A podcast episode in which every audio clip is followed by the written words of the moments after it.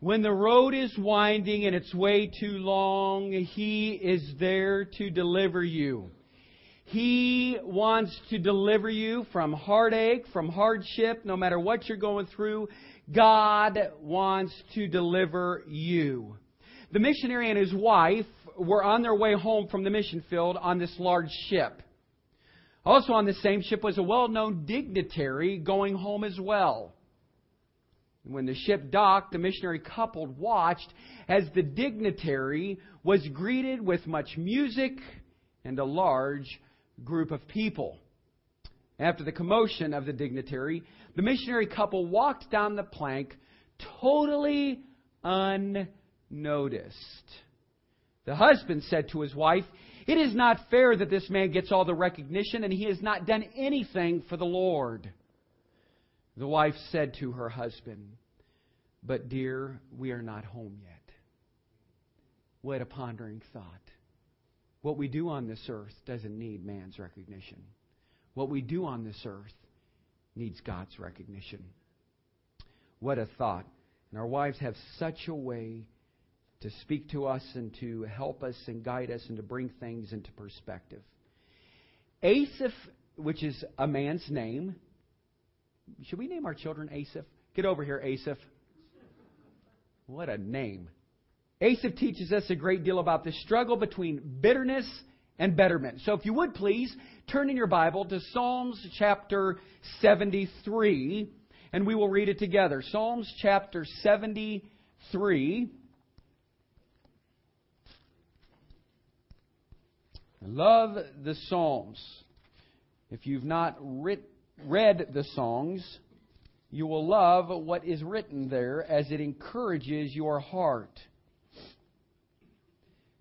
This is a psalm from a young man that I'll go into that had a great voice, led a choir, was a priest, and loved people, loved his children, had a great ministry. Unfortunately, he lost focus. And we'll notice in Psalm 73, it's the mystery of the prosperous that wickedness sets in, and the differences between the two. Listen closely as we read together in verse 1 of Psalm chapter 73. "Truly, God is good to Israel, even to such as are of a clean heart. But as for me, my feet were almost gone. My steps had well nigh slipped." Now, when we read this, I want you to think maybe in your own life. Maybe you've lost perspective and you've lost focus. Maybe you're putting your eyes and looking inwardly instead of upwardly. Maybe you're focusing on an area in your life that just really needs God. He lost perspective. Verse 3, "For I was envious at the foolish when I saw the prosperity of the wicked." How many have said, "He is just a wicked person. He doesn't even deserve to have that. How do they prosper? How do they have all the money in the world? They don't even go to church." Well, that's what started taking place with Asaph. He lost his perspective. How many of you would say today, there's been a time in your life where you've been there too, you've lost perspective? Amen. I appreciate you all being honest. Verse 5, "They're not in trouble as other men, neither are they plagued like other men. Therefore pride compasseth them about as a chain. Violence covereth them as a garment. Their eyes stand out with fatness. They have more than heart could wish. They are corrupt and speak wickedly concerning oppression. They speak loftily." That word actually means they speak very proud. "They set their mouth against the heavens, and their tongue walketh through the earth. Therefore his people return hither, and waters of a full cup are wrung out to them. And they say, How doth God know? And is there knowledge in the Most High?" You know, as I was reading this, Junior shared yesterday in the King's Knights Men's Prayer Breakfast, he said, at work, there was a coworker that made a comment in regard to God. And this passage here really resonated with me when here they are, the wickedness, they're questioning. Really? Did you notice? What about this Most High God that you serve? Verse 12, "Behold, these are the ungodly who prosper in the world. They increase in riches. Verily, I have cleansed my heart in vain and washed my hands in innocency. For all the day long have I been plagued and chastened every morning. If I say I will speak thus, behold, I should offend against the generation of thy children. When I thought to know this, it was too painful for me. Until I went into the sanctuary of God, then I understood I therein. Isn't that awesome? When he went into the sanctuary of God, what happens when you come to church? Do you feel convicted? Does the Holy Spirit start to speak to you? Isn't it amazing? I love that part. When I went into the sanctuary of God, verse 18, surely thou didst set them in slippery places. Thou cast them down into destruction. How are they brought into desolation as in a moment? They are utterly consumed with terrors. As a dream when one awaketh, so, O Lord, when thou awakest, thou shalt despise their image. Thus my heart was grieved, and I was pricked in my reins. So foolish was I, the ignorant. I was as a beast before thee. Nevertheless, I am continually with thee. Thou hast hold me by my right hand. Thou shalt guide me with thy counsel, and afterward receive me to glory. Whom have I in heaven but thee? And there is none upon the earth that I desire beside thee. My flesh and my heart faileth, but God is the strength of my heart and my portion forever. I could just stop. Isn't that wonderful? That God gives strength to the weakness. That here Asaph was saying, oh God, I need you in my time of weakness. I know you'll help me. I know you'll bring me through. Verse 27 says, for lo, they that are far from thee shall perish. Thou hast destroyed all them that go a-whoring from thee. But it is good for me to draw near to God. I have put my trust in the Lord God, that I may declare all thy works. Bitterness. You say, Pastor, what is bitterness? What does it mean? Bitterness is simply anger, disappointment, lack of sweetness, an absence of the betterment we find in praising God. The absence we find in praising God. When we focus and think on what is true, noble, right, pure, lovely, excellent, admirable, upright, and praiseworthy, we then can fill our mind with that which makes us better, thereby eliminating bitter thoughts. Philippians 4:8. He says, think on these things. The college professor challenged the class with his question. Did God make everything there is? One student bravely answered, yes. Everything, young man. Yes, he did, sir, the young man replied. The professor responded, if God made everything, then God made evil. And if we can only create from within ourselves, then God is evil. The student didn't have a response, and the professor was happy to have once again proved that the Christian faith is to be just a myth. Then another man raised his hand and asked, may I ask you something, sir? Yes, you may, responded the professor. The young man stood, and here's what he said. Sir, is there such thing as cold? The young man replied, actually, sir, cold does not exist. What we consider to be cold is really only the absence of heat. Absolute zero is when there's absolutely no heat. But cold does not really exist. We have only created that term to describe how we feel when heat is not there. The young man continued, sir, is there such thing as dark?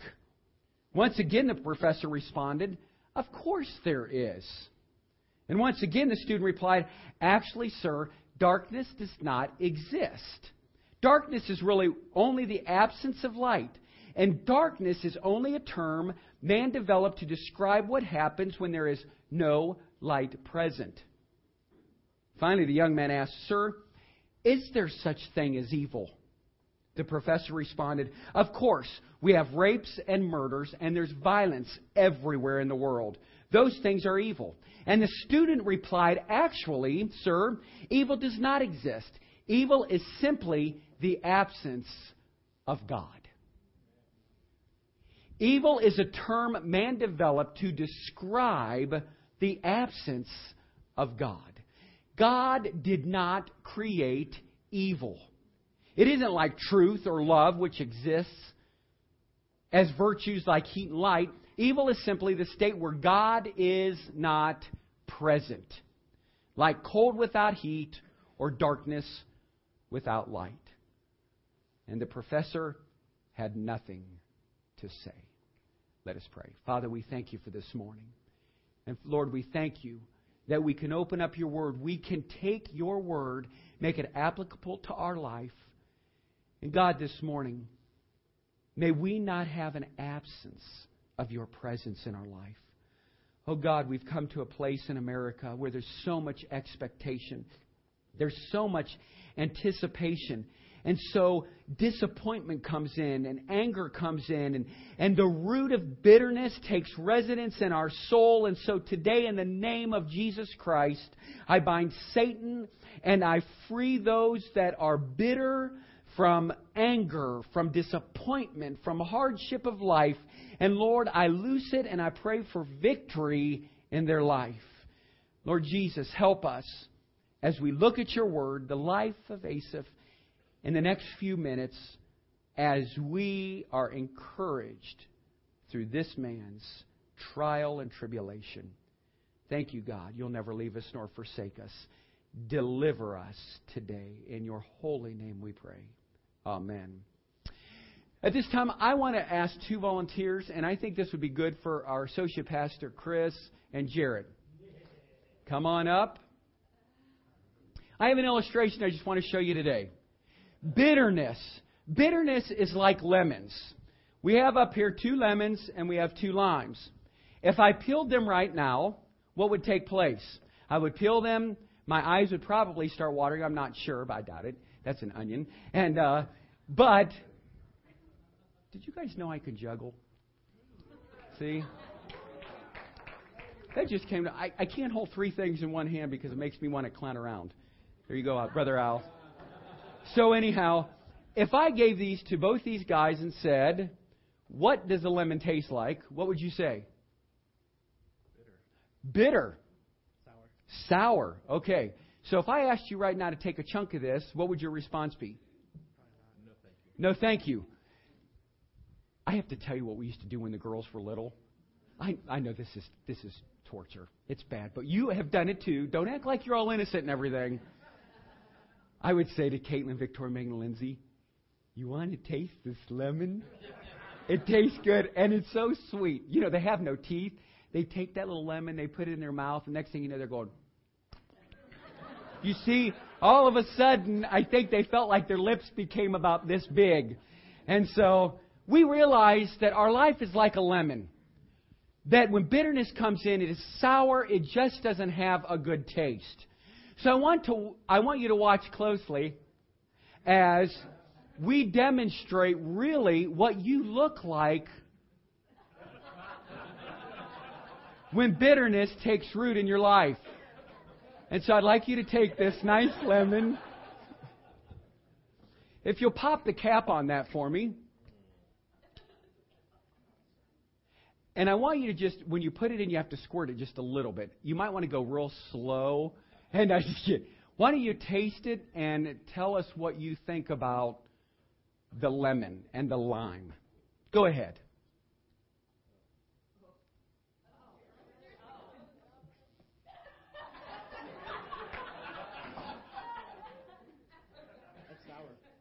It's sour. No, I'm good. You sure? This will taste less sour, I promise. No, I'm good. Let's thank our two volunteers this morning. Thank you. Think about your life as a lemon. Do you want people to see you like this? Nobody wants to see you like that. They want you to have joy. It's still there. I should have had some water up here for you. But I didn't this morning. Listen, Asaph was no slouch. He was a successful man of God. He wrote several sacred lyrics for worshipful songs, which we won't go back to 2 Chronicles chapter 29, verse 30.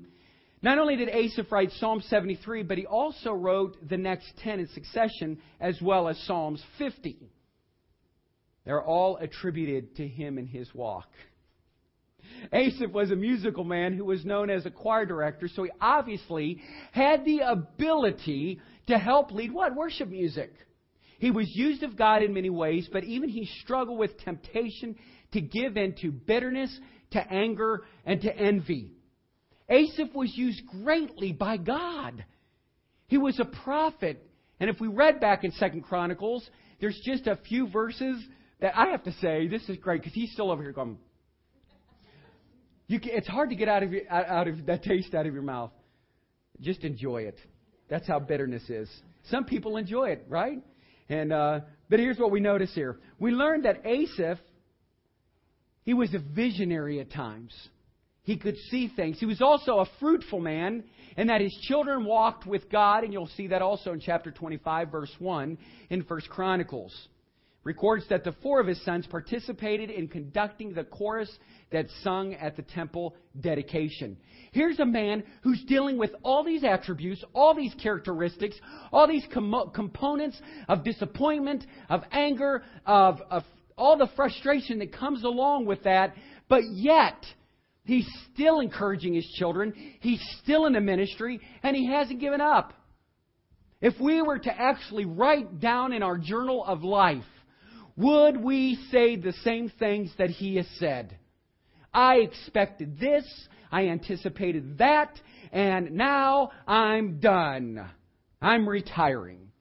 God is no longer a part of my life. But there's a part in Asaph's life where he starts to regret that bitterness. But the other problem he had, he overreacted to prosperity, privileges, and pleasures of others.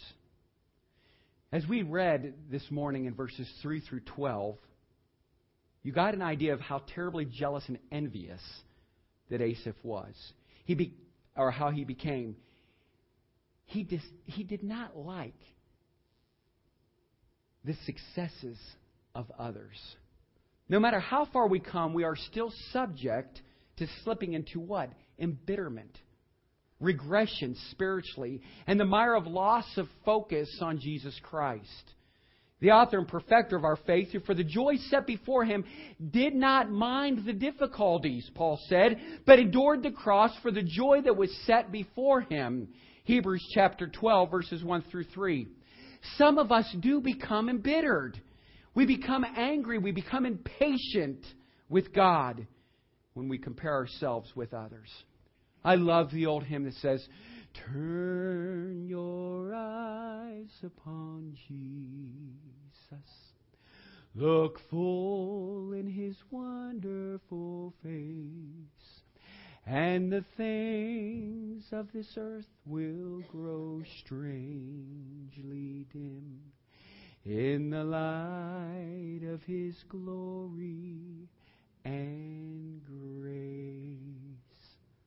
Remember being a teenager, facing disappointment. And the song would come to my mind, "Todd, just turn your eyes upon me. Look full in my wonderful face, and the things of this earth will grow strangely dim in the light of His glory and grace." Aren't you thankful for the grace of God? Aren't you thankful for forgiveness? That we can forgive, and then that frees us from the hardship. Sometimes bitterness comes in as we feel that we are not appreciated, or it makes very little difference in the world. We can fall into the bitterness trap. Asaph felt that his service for the Lord was in vain, perhaps because he saw no physical evidence. Psalms 100 says this, "Let us come into the presence of God daily with singing and serve the Lord with gladness and know that He is God." We serve the Lord out of what? We serve Him out of love. Amen? We serve Him out of obedience. We learned yesterday we serve Him out of trust. Not because anyone gives us recognition for what we do, but please be sure that is not your motivation. Remember as a young lad and a young man that in my life, church has been a drag. Some people looked at me, it has been. Dealing with people is difficult. Do you deal with people in your workplace? That's life. We're all sinners. And the things of earth will grow strangely dim in the light of His glory and grace. Thank God for His saving grace, Ephesians 2:8-9. It's difficult. And it's going to happen to us. And it's hard to keep that joy going. But the joy will continue to keep going if you stay kingdom-minded. Looking upward, not inward. Focusing on God and not self. We need to stop. Listen.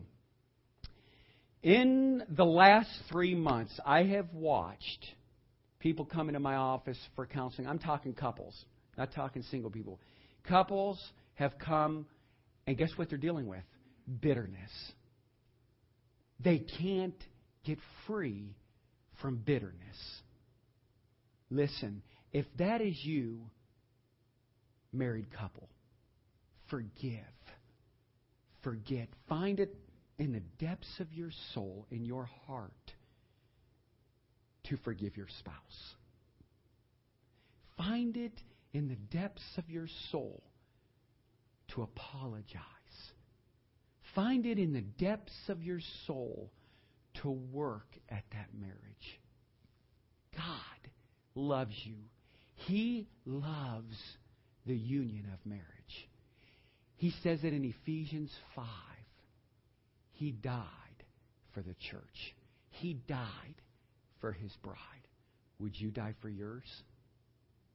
What have you done lately to release some of that bitterness, to make it better in your relationship?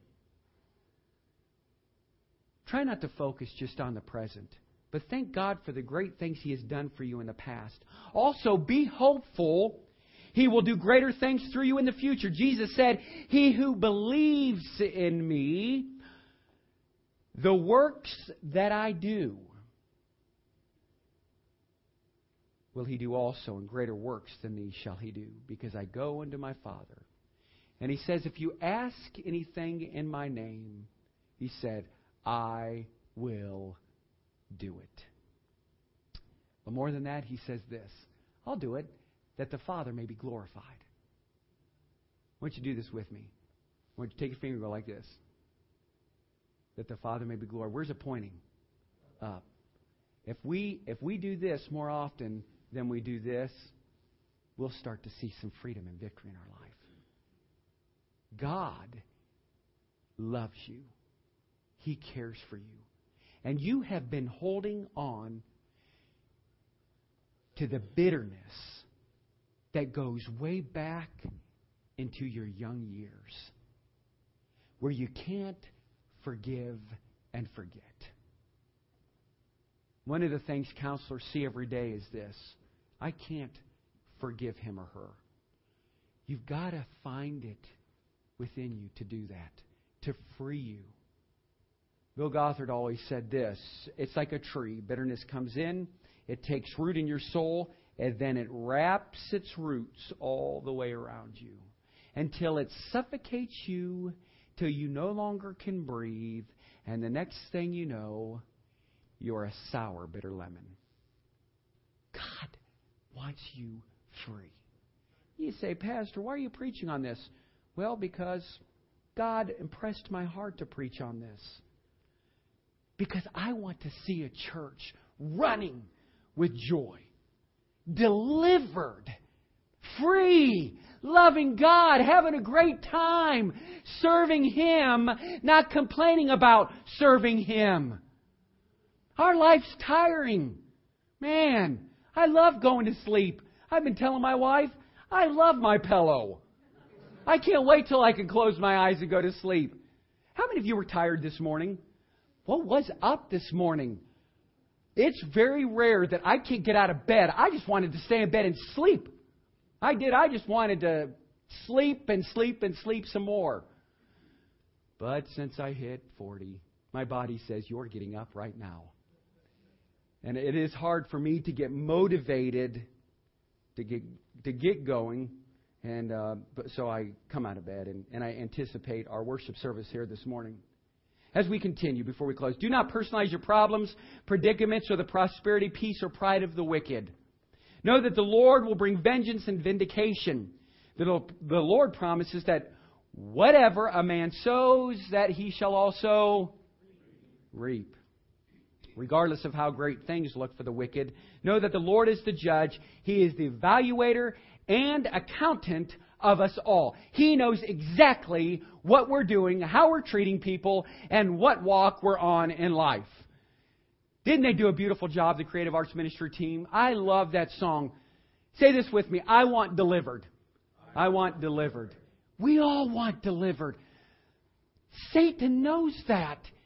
He is like a roaring lion seeking about whom he may devour. And he's waiting for the weakest link. And we're not talking about a game show. What we're talking about is your relationship with him. Asaph started noticing in his life that he was losing focus. He even wrote about it in the Word. Here he is, a singer. How many of you love music?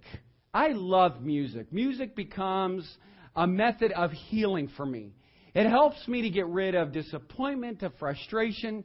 I know my wife and I, we love that song, Deliver Me. 2 days ago, I came home and I said, oh, I've asked Hillary, and the Creative Arts Ministry team to do sign language to that song by Selah. She goes, you did? So did I. She's like, oh, what a great week. I said, see, that's because God's in it. If God be for us, who shall be against us? Let's go together. Let's move forward. When I think of the Nepali church, I am so excited about that building. I'm so excited about what God's going to do, the souls that are going to be saved, and that we, as a church, have the great privilege and opportunity to have a church plant for lost people. Do you understand that in the Hindu faith, or occult is what I should say, I mean, it's not even a faith, but the Hindus believe in over 1,200 to 2,000 gods. And I'm thankful that we serve a God who knows what we're going through, who wants to heal us, who wants to help us, who wants us to live a victorious Christian life. I woke up this morning and I made my mind up. I'm not going to let anything disappoint me. Today's the Lord's Day. And no matter what comes my way, and there's already obstacles every single day. Isn't it funny? You get out of bed, there's an obstacle. But Satan knows that because he wants to steal it from your life. And God wants you free. God gave Asaph strength. And he will do the same thing for you. He will give you stability because even Asaph worshipped even when he struggled. And you heard me read that in verses 17 through 24, and I won't go back through. When you sense you are struggling with bitterness, be sure to take time out to praise God for His prevailing love, for His hope, for His power, for His presence, and for His problem-solving abilities. And thank Him for allowing you to learn to be content in whatever circumstances you find yourself in. The Bible says this in Philippians 4. I can do all things through Christ who gives me strength.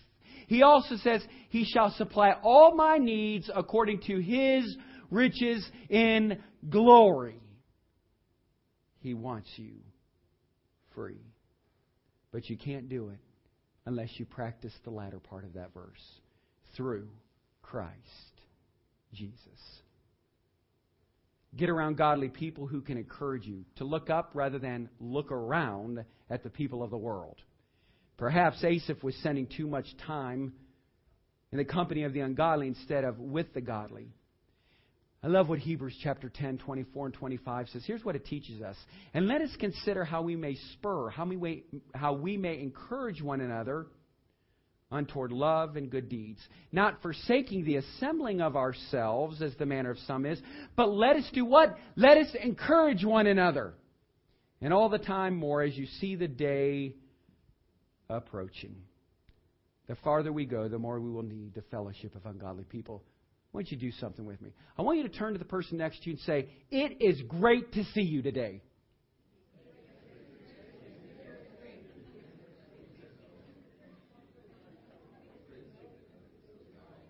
Isn't that awesome? People laugh. They're smiling. There's joy. How many of you in this room anticipate seeing your church family every Sunday? We all do. So why not say, it is great to see you today? You ought to see it from my perspective. Instead of this, I get to see, hey, great to see you today. There's something great when we let go of the harsh, mean, angry person that's deep within us. But if God is love, then we should mirror that love in His image. I know you can do it. I know God wants to do it in and through you. Thank, praise, and reflect on all the advantages we have over those who allow themselves to become bitter, cynical, and negative. We have many advantages over Asaph in the New Testament, such as in the following example. We know the Scripture verse that says, "Yet in all these things we've been made more than conquerors through Him who loved us."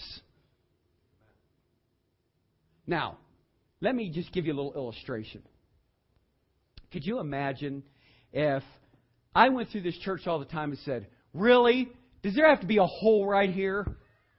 Man, in the back, it'd be nice if it was painted. Man, I hate this carpet. Matter of fact, it's either too hot in this building or it's too cold. I just can't stand it for that. That's a distraction to me. And I'm freezing and my feet aren't going to freeze any longer. That's it. God, I'm done. I'm not going to church. Well, if we look on the flip side, my focus was never on the Spirit or the presence of God. I came into the building looking at things that took away from my spiritual growth. And God wants you to live abundantly with power and life. And I love that in our life. Hey, I'm guilty. Since I'm the one standing up here talking, I'll confess in front of all of you. There is a level of disappointment that I get. I do throw a temper tantrum every once in a while. I know it's hard for y'all to believe, but I do it. I do get mad. I do get angry. But the Bible says don't sin if you are angry. But yet, we have to come to a place where we go, Lord, I don't want to be a sour lemon. And I forgot the rest of my illustration. And because you guys are so great, you get the lemon heads. There you go. Because you're just awesome. Hey, and it's an interception. Because you know what a lemon head is? Look at him. Give it to me right now. I'm going to take you down. Sir, is there bitterness that you're dealing with? I told you. It came out. Did you see that face? You will give me my lemon heads right now. You know, when I think about it, it's because when you eat a lemon head, how many of you like lemon heads? I do. I love lemon heads. You know, it's sour, then all of a sudden it becomes so sweet. When that outer shell starts to go away, look at the youth. Pastor, is it okay if we all have lemon heads? And Jared's over there. 1 for you, 5 for me. 1 for you. He's dishing them out. It's okay. But I will tell you, I think every one of us needs a little sugar in our life. We all need to be sweetened up just a little. God wants to do it. I love this story of this 92-year-old, petite, well-poised, little proud lady. She was fully dressed each morning by 8 o'clock with her hair fashionably coiffed and makeup perfectly applied. Even though she is legally blind, she moved to a nursing home today. Her husband of 70 years had recently passed away, making the move necessary. After many hours of waiting patiently in the lobby of the nursing home, she smiled sweetly, and when told her room was ready, she got excited. As she maneuvered with her walker to the elevator, it says, I provided a visual description of her tiny little room, including the eyelet sheets that had been hung on her window. She says, not being able to see, oh, I love it. She stated with the enthusiasm of an 80-year-old having just been presented with a new puppy. Mrs. Jones, you haven't even seen the room yet. Just wait. It doesn't have anything to do with it, she replied. Happiness is something you decide ahead of time. Whether I like my room or not doesn't depend on how the furniture is arranged. It's how I arrange it in my mind. I already decided to love it. It's a decision I make every morning when I wake up. You see, I have a choice. I can spend the day in bed recounting the difficulty I have with the parts of my body that no longer work, or get out of bed and be thankful for the ones that do work. You see, each day is a gift to me, she said, and as long as my eyes open, I'll focus on the new day and all the happy memories I've stored away just for this time in my life. You see, old age is like a bank account. You can only withdraw from what you've put into it. So my advice to you is this: deposit a lot of happiness in the bank account of memories. What have I said to all my nieces and nephews? What are we doing? You have to make memories, because that's all we'll have. Life is short, very, very short. And God wants to make you happy. 6 things. Accept Jesus Christ as Lord and Savior. Free your heart from hatred. Free your mind from worries. Live simply. Give more. Expect less. And avoid murmuring and complaining. And I'm going to give you some scripture verses to remember. John 16:33 says, "These things have I spoken to you, that in me you might have peace. In the world you shall have tribulation. But be of good cheer. I have overcome the world." Romans 12 says, "Do not be overcome by evil, but overcome evil with good. You are of God, little children, and have overcome them, because greater is He who is in you than he that is in the world." 1 John 4:4. "For whatever is born of God overcomes the world, and this is the victory that has overcome the world, even our faith." 1 John 5:4. "But thanks be to God, who gives us the victory through our Lord Jesus Christ." 1 Corinthians chapter 15:57. Listen closely as I conclude this morning. Get better as you praise, as you think, as you share with others the bounty we have, because the Lord is our shepherd. And as the music plays, and we quietly and listen closely to Psalms 23, I want you to think, as you've walked through the valley in your life, and there's been some hardship, here's what he says. You see, it starts out with a relationship. The Lord is my shepherd. I shall not want. You see, that's supply. He maketh me to lie down in green pastures. He gives you rest. He leadeth me beside the still waters. Isn't that refreshment? He restores my soul, and that's healing. And then he brings in guidance. He leadeth me in the paths of righteousness for His name's sake. And that's purpose. Yea, though I walk through the valley of the shadow of death. He's testing you in your life. I will fear no evil. For you see, that's protection. I will fear no evil. Why? Because of His faithfulness, He says, "Thou art with me. Thy rod and thy staff, they comfort me." That's discipline. "Thou preparest a table before me in the presence of mine enemies."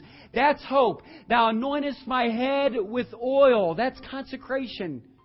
And then there's abundance, because He says, "My cup runneth over. Surely goodness and mercy shall follow me all the days of my life." And that's the blessing. And then the choir sings, "And I will dwell in the house of the Lord forever and ever and ever." That's eternity. In his tape, Living Faith, put out by Random House Audiobooks from 1996, President Jimmy Carter shared that forgiveness is fundamental to his life. He says that without the knowledge that he can be forgiven, it would be impossible for him to face his own shortcomings. This even includes forgiveness of himself. He relates of both him and his wife, Rosalind. He said, "We're both strong-willed people, persons who find it difficult to admit being at fault." One day after a particularly disturbing argument, President Carter decided that he would never let another day end with each of them angry with each other. So he went out to his wood shop and cut a thin piece of walnut, a little smaller than a blank check. On it, he carved the words, "Each evening, forever."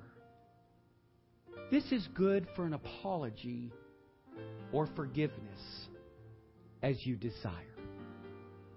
Each evening, forever. This is good for an apology or forgiveness as you desire. That evening, he gave the plaque to Rosalind. He reports that so far, he's been able to honor it each time Rosalind has presented it to him. With his plaque, Carter created a climate of forgiveness between the two of them. Without the knowledge that we will be forgiven, how quickly will we admit our own faults? And how can our closest relationships be healthy if we are afraid to apologize or unwilling to accept an apology? A climate of forgiveness is a necessary part of happiness. Let him deliver you. Stay bitter or become better. If you've ever been in my office and you've ever come for counseling, I made up a form, and it's a spiritual prescription. This morning, I want to give you a spiritual prescription. And as I write out the pad, here's what it says. Let God deliver you. Let Him have His way in your life. Let God remove the sloppy butter, the sourpuss lemon from your face, from your life. So today, I want you to pray. God, remove this. Let this cup of bitterness pass from me. Let this anger be removed. And God will do that. When I said earlier, the years in the ministry have been difficult, and they haven't all been a bed of roses. And I know your journey in life has probably been different than mine. But people are people. And I'm not talking here. I'm talking my years. I've been in the ministry now for 23 years. Started leading a choir at 15 years of age. So that makes it even longer, 28. But I want you to know that if I held on to every bit of bitterness that I had in my life, I would not be your pastor today. I love that I've overcome it. I love that I've conquered it. And I want you to do the same thing. I want our church family to be free. And all you have to do is forgive, let go, and let God take residence in your life. Will you do that this morning? Will you allow God to have a deep relationship with you? I know there's pain. I know there's hurt. But if I could fix it, I'm going to tell you, I'd put you on the surgery table and open you up and take it right out of you. But you don't want to trust me with any tool, a scalpel or a hammer.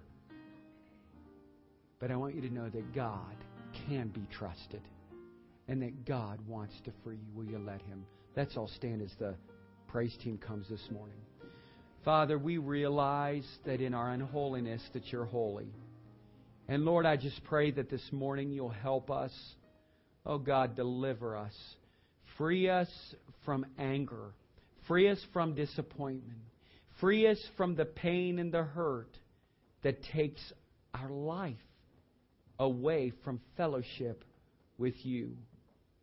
And God, if I were praying quietly, even in my prayer room, but I'm going to say it publicly today, oh God, I desire for every person in this congregation to be free.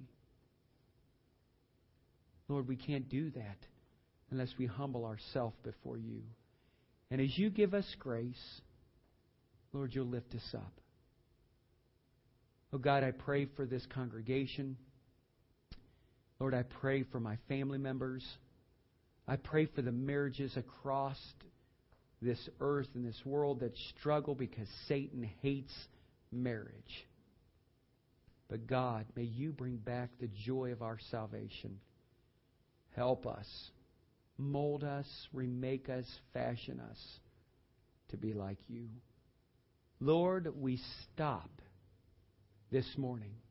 We bow our head in reverence at this time of reflection to realize how holy You are. Lord, we ask that You'll deliver us this morning.